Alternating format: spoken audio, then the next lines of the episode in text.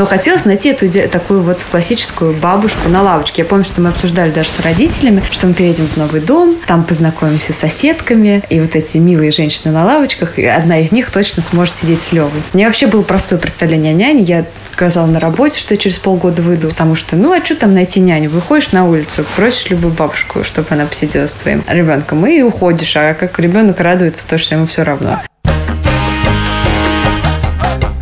Привет, это подкаст «Спервароди». Меня зовут Владимир Цыбульский, моей дочери Соне 9 месяцев. Привет, меня зовут Александр Борзенко. Я напоминаю, что это подкаст о родительстве, где мы не даем советов, а только делимся своим опытом. Я не буду рассказывать обо всех своих детях, потому что их много, а нас тут упрекнули, что мы слишком долго здороваемся. Юр, давай скорее. Привет, меня зовут Юра Сапрыкин, моему ребенку Льву 1 год и 1 месяц. Молодец, нормально идешь. Пишите нам письма на «Спервароди», собака Медузаю, в телеграм-канал «Медуза Loves You». Аминь. Поехали.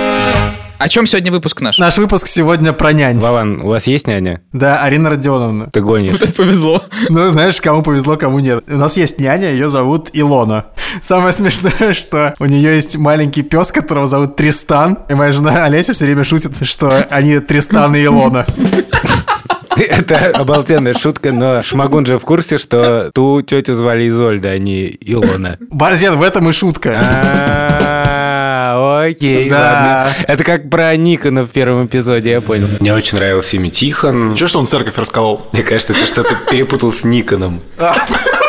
Тихон вообще-то. У Тихона как бы... Да, патриарх. Перепутал с Кэноном. В общем...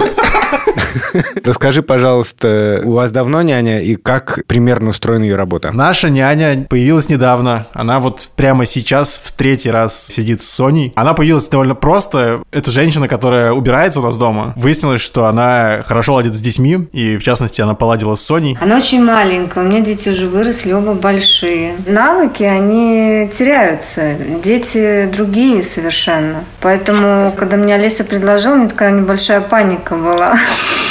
Мы общий язык вообще нашли сразу. Она меня приняла очень спокойно, даже радовалась, улыбалась, и мне это было приятно. И вот от Сониной реакции... У меня получилось так, что внутри вот такое было ощущение, что вот буквально каких-то часа 2 полностью такое умиротворение, и я поняла, что я спокойно могу сидеть. Знаете, видите, она даже сейчас радуется больше, чем когда мы здесь были. Она сегодня полутра пищала, да, теперь вы пришли, видите, она спокойно сидит. Но в первый же день, когда они пошли гулять, они оказались в церкви. То есть они проходили мимо храма, и потом Илона такая рассказывает: ну вот, я увидела там нашего знакомого священника, мы решили зайти. Ой, а Соня так понравилась, Соня так понравилась. Что они там делали, просто гуляли? Ну, я не знаю, что они там делали. Уж, наверное, не молились. Ну, в смысле, Соня не молилась. Откуда ты знаешь, Иван? Ну, ей 9 месяцев. Ну, знаешь, если почитать жития святых, то мы знаем, что некоторые святые еще в очреве матери начинали подпевать богослужебным песнопением. Рубрика «Занимательный факт». Я так понимаю, что вы со Шмагуном не то что планировали в церковь Соню водить. Какая ваша была реакция? Да, какая реакция? Мы поржали просто. Моя мама постоянно говорит, почему мы не крестили Соню до сих пор. Просто еще раз посмеялись, что это произошло так быстро. Какое-то типа влияние неожиданное появилось. С неожиданной стороны. Ну, не, на самом деле, как бы мне без разницы особенно. Вы не то, что там рассердились на няню или сказали, что так не надо делать. Какое-то беспокойство у тебя появилось после этого? Ну, понятно, что не то, что мы ожидали, что это произойдет, но у нас такой дом расположен, что в одну сторону пойдешь там церковь, в другую сторону пойдешь там кладбище. И, в общем, кладбище предназначено для того, чтобы там гулять, а церковь, не знаю, просто там расположена. Ну, в смысле, ничего страшного не произошло. Вы бы офигели, что ли, что... Ну, я бы точно не офигел ввиду моего, так сказать, бэкграунда. Нет, на самом деле, может быть, даже и офигел. А какой за бэкграунд? Ты церковно-приходскую закончил, что ли? Нет, дело не в этом. Я говорю, что даже учитывая, что мы сами ходим в церковь с детьми, возможно, это когда-нибудь станет темой отдельного подкаста на радио «Радонеж», но на самом деле, если бы няня повела бы моих детей, не спросив у меня, хоть в церковь, хоть куда, в такое какое-то место... Ты бы уволил ее? Нет, я бы удивился. Я не склонен к таким решениям. Но ты бы обсудил, тебе зачем? Зачем? Да, как так получилось? Но, с другой стороны, история понятна, да, увидели знакомого, зашли, ну, туда-сюда. Но ты бы не ожидал, Вован, что все-таки у вас Олеся как-то спросит об этом? Ну, в смысле, она должна была позвонить и сказать, типа, мы тут мимо церкви идем, можно мы зайдем? Ну, да. Скорее, она присылает смс-ки Олесе, типа... Христос воскресе. Соня сняла носочки. Вот такие приходят смс. Ну да, потому что я не знаю, что в этой ситуации делать. Некоторые родители, например, кутают детей и не любят, чтобы дети раздетыми гуляли. Поэтому я, когда Соня сняла все носки в погоду такую более, не жаркую, да, уже без носков гуляла, конечно, я не пишу: Олеся, можно ли так делать? Это не потому, что я не знаю. Да, я понимаю. Потому что родители разные. Во-первых, хочется раскрыть карты. У меня нет опыта няни, в смысле, для наших детей. И во многом практически это напрямую связано, естественно, с тем, что Шура работала всегда дома, но я не мог об этом не думать, что когда ты доверяешь ребенка няне, и когда няня проводит с ребенком какое-то вменяемое количество времени, довольно большой вопрос, как няня будет на ребенка влиять, куда она его поведет, что она ему расскажет, что она ему будет прививать. Да, это же не просто робот, да, который отвечает за то, чтобы ребенок никуда не наступил и никуда не упал, и был вовремя покормлен. Мне интересно, я понимаю, что Соня еще маленькая, но нет ли у тебя какой-то тревоги по этому поводу? Слушай, я согласен с тобой, что, возможно, у меня тревога появится, когда Соня чуть подрастет, потому что сейчас я думаю просто, что вот она такая маленькая, все равно ничего не запомнит, поэтому без разницы. Возможно, если бы ей было года 3, когда она начнет запоминать, я бы уже напрягался насчет этого. Мне не нужно, чтобы няня оказала на ребенка влияние. Мне нужно, чтобы няня была с ребенком в то время, когда я занимаюсь работой, чтобы ребенок в это время был весел, чтобы ему не угрожала опасность. Мне кажется, по-любому, любой, кто проводит с ребенком по 6 часов в день, оказывает какое-то влияние на него. Не знаю, у меня почему-то вообще нет вот этих страхов, что кто-то окажет на кого-то влияние. Мне кажется, что у Сони есть свой характер и свой жизненный путь. И там вообще можно только направить, помочь или пытаться помешать. Но как-то повлиять на нее, мне вообще, честно говоря, нет такого страха. Короче, такие вещи, да, мне кажется, что в более старшем возрасте мне уже хотелось бы, чтобы это как-то обсуждалось. Но сейчас, да, сейчас меня это не особенно напрягает из-за того, что Соня все равно ничего не запомнит. Ей без разницы, куда ходить, хоть в церковь, хоть на кладбище. Ладно, сколько дня не сидит с Соней? 6 часов в день она сидит с ней. Она еще параллельно занимается какими-то делами, типа готовит, убирает? Нет. Пока Леся, насколько я знаю, договорилась с ней, что это все отдельно. Ну, то есть, что то есть Соня отдельно, да, Морка отдельно. Вы это собеседование обсуждали, да? Ну, это было такое собеседование, мы же знаем уже давно, больше года. А Леся там говорила ей, вот, главное, чтобы вы ей улыбались, главное, чтобы она не чувствовала себя покинутой. Ну, в общем, судя по реакции Сони, когда она возвращается после прогулок салона, она вообще не чувствует себя никакой покинутой, а очень она даже довольна. Она улыбается все время? Соня, она вообще, да, довольно улыбчивая, и когда она видит нас после того, как она потусилась с Илоной, то в основном, да, она улыбается. Ты чувствуешь, что у Сони какие-то свои уже отношения появились с Илоной, что она как-то реагирует, когда она появляется? Блин, я ни разу не видел, честно говоря, как она появляется. Явление. Бежит ли она на ручке к няне, ты это имеешь в виду? Ну, Соня такая, она вообще контактная, и когда мы летели недавно на самолете, она просто строила глазки половине самолета и всячески флиртовала с ними. Я недавно гулял с Левой на детской площадке, рядом гулял мальчик еще там лет 4-5, и на качелях сидела няня, по-моему, жительница Филиппин. Она говорила на английском языке с ним, он как-то реагировал yes, no и так далее, но, видимо, она как бы специально. Но дело в том, что за час, который мы гуляли на площадке, она, в принципе, практически никак с ним не взаимодействовала. То есть, вначале она что-то там сказала ему, положи бумажку в мусор. И он отнес. И потом она просто целый час сидела в телефоне, не поднимала глаза, а этот мальчик играл с нами. У меня такой вопрос, потому что мы сейчас с Верой ищем няню тоже. Мы обратились в агентство, и нам иногда скидывают резюме. Никогда не возникало мысли, нужно ли ставить камеру дома или диктофон. Но после этого случая, когда я погулял, очень возмутился, ушел и подумал, нужно ли проверять таким образом няню. Какая вероятность, что она придет, поставит Леве мультик на весь день просто и будет где-то сидеть на балконе? Курить. Я так делал, когда был няней. Ты был няней? Рубрика «Естественный вопрос» от Юрия Сапрыкина. Да, я был няней, и ты это прекрасно знаешь. Ты что, был няней? Это вскрылось только сейчас. Да, чтобы слушатели поняли, почему мы так веселимся, каждый раз происходит одно и то же. Мы обсуждаем эпизод до записи, и потом Юра делает вид, что все это он впервые слышит. Да, я был няней или бэйбиситером. Это было не очень долго. Я сидел с мальчиком по имени Федя. Сколько это вообще было лет назад? Мне кажется, что мне было лет 16, наверное. Как-то я провисал без дела. Мне нужно было его отвозить, Федю, домой, забирать из школы, отвозить в школу. Это было не очень долго. Я не сажал Федю смотреть мультики, но я помню, что мы с ним однажды сели вместе смотреть фильм про Чарли Шоколадную фабрику. И я все время сидел и думал, думал, а правильно ли я делаю? Типа, делают ли так чуваки-бэйбиситеры или нет? Я считал, что нам нужно с Федей все время играть в какие-то развивающие игры, тем более, что Федя был развит тогда сильно больше, чем я. Он знал все названия всех динозавров. И, кажется, еще он неплохо разбирался в названиях столиц. Поэтому мы могли что-то такое делать вполне полезное. А сейчас я вот не знаю, какие функции вкладывают, когда приглашают людей сидеть с детьми. Я поговорил с Шуриной дочерью Аней, которая уже достаточно давно работает бэйбиситером. Ты можешь рассказать несколько вещей, которые тебя бесят в этой работе? Наверное, самое главное – это то, что ты не можешь показывать свои эмоции. То есть даже если тебе плохо, и ты не хочешь играть, ну, тут у тебя какое-то грустное настроение, я понимаю, что я не могу этого показывать. А играть вообще трудно? Ну, мне трудно. Надоедает просто. Ты имеешь в виду всякие ролевые игры? Ну, да. Что если ты 3 часа подряд играешь в кукол, то ну, кому это может быть в удовольствие? А тебе бывает сложно именно отношения с ребенком, если он уже достаточно большой?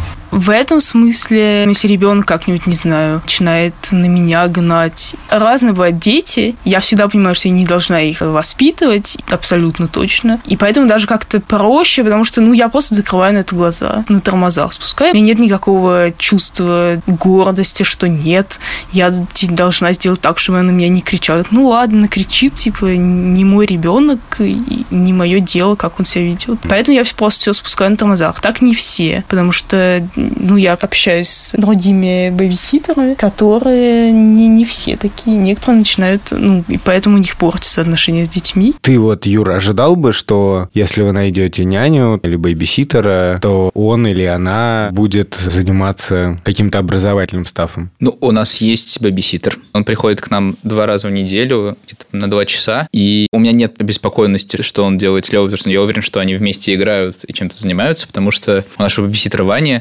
элементарно кнопочный телефон. Поэтому у меня таких вопросов не возникало никогда. Ну, там, может быть, змейка есть, во-первых. А в смысле, что он не будет сидеть в телефоне? Да. Ну, в смысле, это не мы с вами, ребята. Но дело в том, что мы ищем сейчас няню на 6 часов, и когда я рассказывал эту историю про площадку, я задумался о том, нужно ли ставить камеры дома, чтобы проверять. Потому что если няня новая и незнакомая, то очень сложно узнать, чем они на самом деле занимаются. Слушай, а честно говоря, мне бы вообще не пришло в голову искать через агентство. Я бы искал. Мне вообще, так, честно говоря, тоже. Я бы написал в Фейсбуке: слушайте, посоветуйте хорошую няню, потому что няня – это тот человек, в котором ты должен быть супер уверен. Этого можно добиться только, мне кажется, с помощью рекомендаций друзей. Надо попробовать, мне кажется, все объявления, которые я видел в Фейсбуке, ну, их мало кто комментировал. Мне казалось, что это очень сложно найти няню через Фейсбук. Но если вы советуете, я так и сделаю прям сегодня. Не знаю, мне кажется, что в Фейсбуке просто есть куча запросов «я ищу няню», и куча запросов от нас уходит. Отдаю няню. Прекрасная, да, няня, да. Хватайте, пока не поздно. Есть еще одна деталь. Мы ищем няню, условно, не на полный рабочий день, а на 6 часов 3 раза в неделю. То есть это частичная ставка, поэтому даже агентству сложно найти подходящую кандидатуру. А в Фейсбуке уж тем более, я не знаю, то есть обычно няня на полный рабочий день ищется. А мы так не хотим пока что. Ты не хочешь взять телефон и прямо сейчас в Фейсбуке написать: мы ищем няню 3 часа в день на 6 часов. Эксперимент пошел. Вован, ты бы стал искать няню через агентство? Да нет, конечно. Я, честно говоря, даже до тех пор, пока Юра не сказал, забыл, что существуют такие агентства. Юр, скажи, пожалуйста, ты какие-то отправлял критерии в агентство, чтобы тебе подбирали помимо времени? Ну, меня спрашивали, какие-то основные вопросы задавали, какую няню искать, и про возраст, нужно ли там какие-то другие языки и так далее. Национальность спрашивали. Ничего себе. Вам русская няня нужна? Ничего, если будет. И что, и там типа разный прайс? Нет, там прайс одинаковый, просто они сразу исключают резюме неподходящие. Но я не знаю, ответил как-то базово. Ну, то есть не то, что у нас какие-то есть определенные критерии под няню, просто мне кажется, что это должна быть такая взрослая женщина, приятная, потому что бэбиситеры чаще всего в Москве это студенты. А мы решили вот, чтобы на полный рабочий день. А почему нельзя взять бэбиситера на 6 часов в день, я не понимаю? У него есть еще семья, с которой он сидит полный рабочий день почти. Скажи мне, бэбиситера это ты где взял? Ваня просто... наш хороший друг. Ну, то есть изначально он сидел с ребенком наших друзей, потом пришел к нам. Я помню, как я смотрела на всех этих людей, этих прекрасных девочек и мальчиков, которые на 5-7 лет младше, чем я, и думала: господи, откуда они могут знать, вот эти студенты или вообще школьники, как сидеть с маленьким ребенком, потому что до рождения Левы я сама вообще ничего не представляла, как с детьми сидеть. То есть это были какие-то чьи-то дети, которым я могла там улыбнуться, взять на руки, положить, а потом, ну, я реально не знала, я примеряла на себя и не могла понять, поверить, что они действительно могут. Но, тем не менее, у нас сейчас молодой бэбиситер. Да. Наш ровесник. И это, конечно, чудо. Да. Ну, и надо сказать, что мы знали о его существовании, да. О вот этом легендарном Ване, который... Там друг друзей, у которых все млеют дети перед ним, там все самые опасливые даже дети. А помнишь, что было, когда первый раз он пришел к нам? Конечно, я там оставила миллион всякой разной еды, очень ему сбивчиво там пыталась объяснить, что как какие там любимые игрушки, книжки. Ну, по-моему, он заранее еще лучше тебя знал.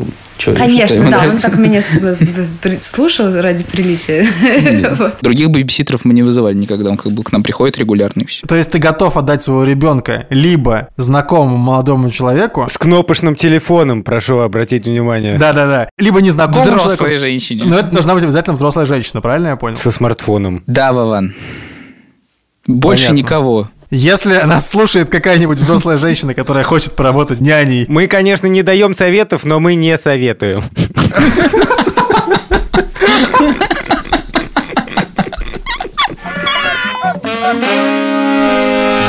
Я хотел про собеседование поговорить, потому что нам это предстоит, и мне интересно, что нужно спрашивать няню. Давай, Юр, потренируйся на мне. Я пришел, я хочу посидеть с Левой. Хочу эту работу. Нет, я просто вбил сейчас перед записью вопросы для няни, и пошел по первой ссылке, и там 14 вопросов. Юр, почему ты смотришь вопросы о няне в интернете? Задай мне свои вопросы, как будто я к тебе устраиваюсь на работу. Приходит к тебе Борзенко со смартфоном, стучится в дверь. Что ты ему скажешь? Александр, скажите, что вы сделаете, если вы вышли с ребенком на улицу, мимо проходил прохожий и сказал, почему у вас голые пяточки у ребенка?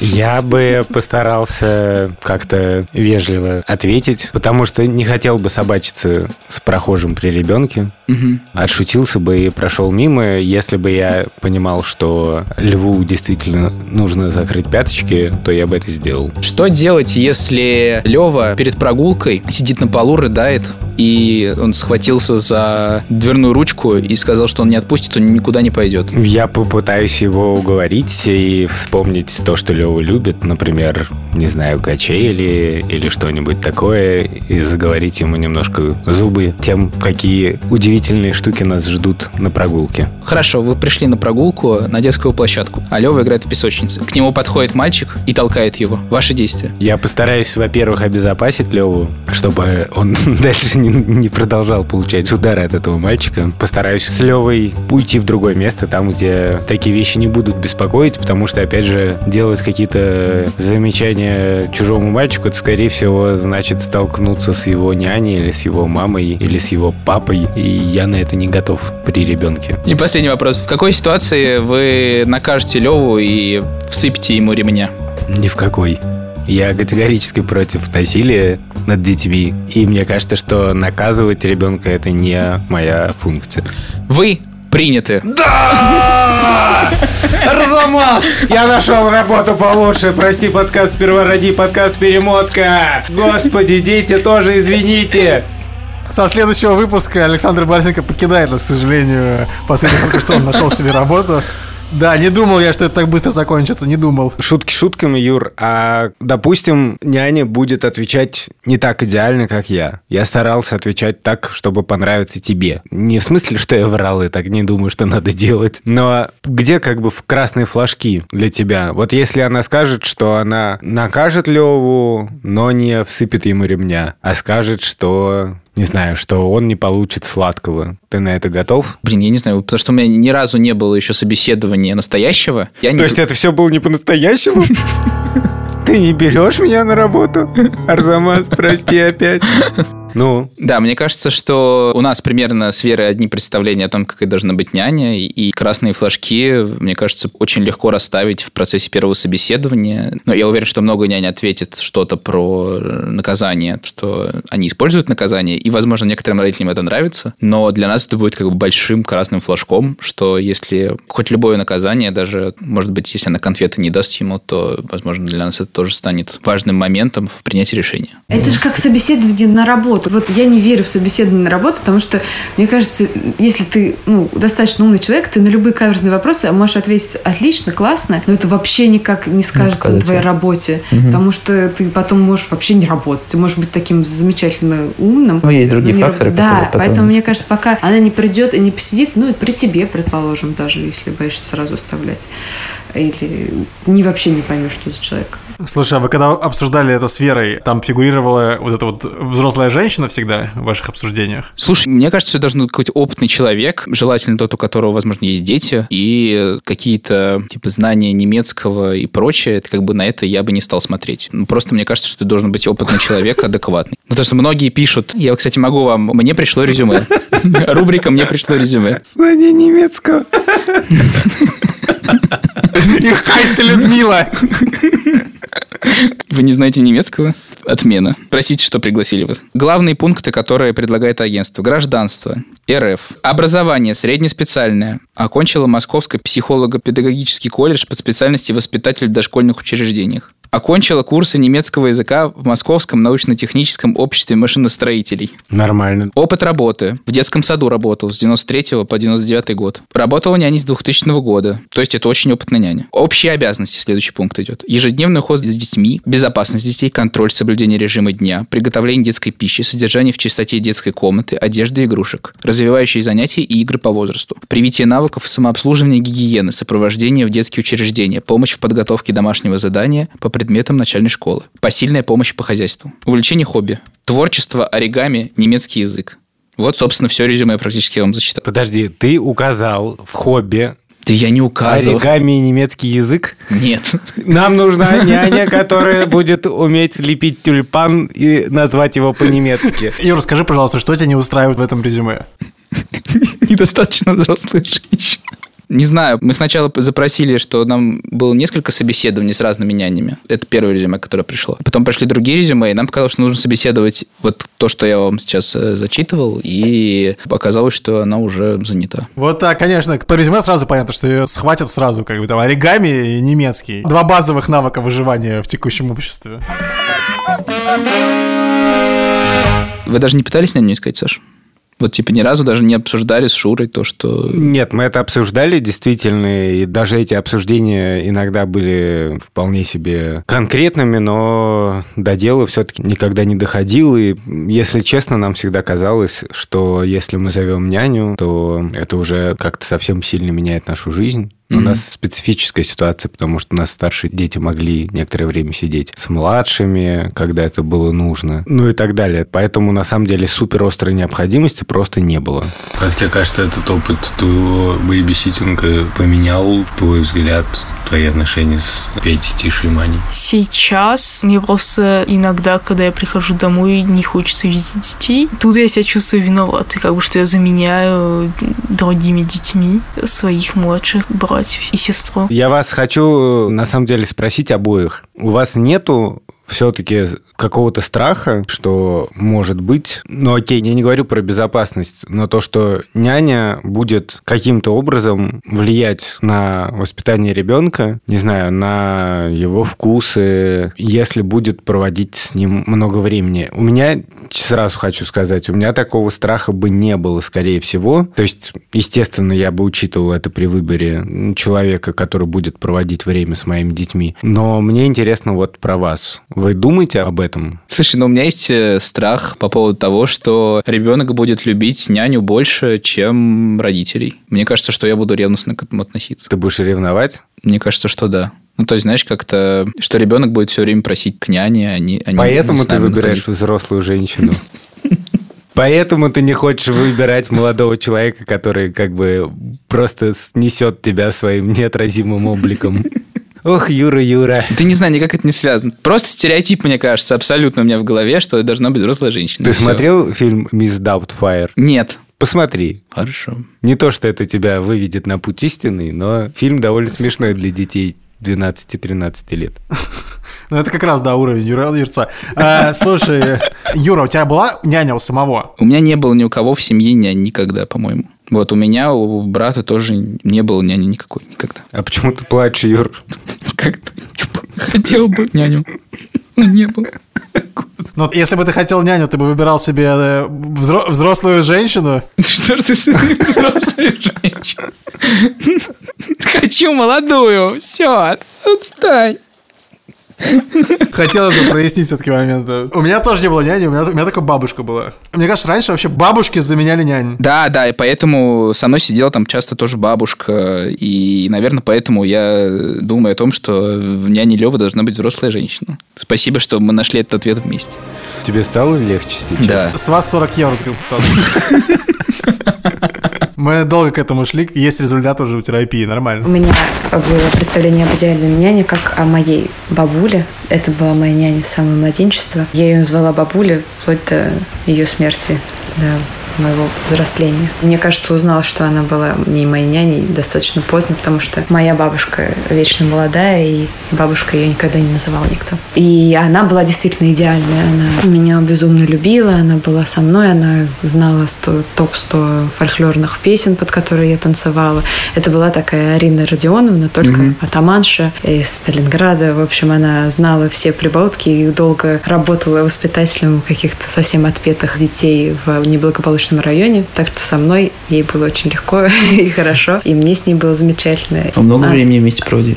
Да, очень. Ну, то есть она начала со мной гулять, когда мне было, наверное, может быть, меньше, чем полгода. Первое, что она начала делать, это очень подолгу гулять со мной по улицам. Она отводила меня в садик, я помню, забирала часто. Ну, то есть это было ситуативно, когда моей маме нужно было помощь или папе. Оставалась со мной ночевать, просто сидела дома, играла. Я у нее оставалась часто, до сих пор помню, очень классные бархатные подушки, на которых я спала, и пакетики из-под молока. Но это была такая классическая бабушка, которых мы видели в нашем детстве на лавочках и так далее. Только она была очень бодрая, активная и всегда знала, чем меня занять. Поэтому я думала, что вот няня, она такая.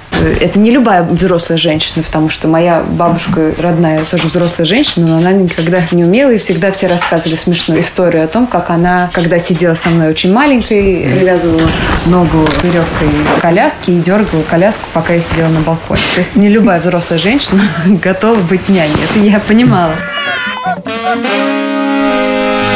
Борзен, вот скажи, пожалуйста, по итогам нашего разговора, если бы ты сейчас искал няню, ты бы какие выводы сделал? Ну, я стою на той позиции, что и раньше проговаривал. Мне кажется, что это та область, это как с врачом, ну, в России, да, это та область, где жестко должна действовать рекомендательная система по друзьям. Я не готов доверять выбор человека, который будет проводить с моим ребенком или с моими детьми такое количество времени. Никакому агентству я не готов это доверить. Знаешь, какой, Ван, вывод я сделал? Какой? Я поищу няню в Фейсбуке сегодня же и найду ее. Надеюсь, вы расшарите мой пост.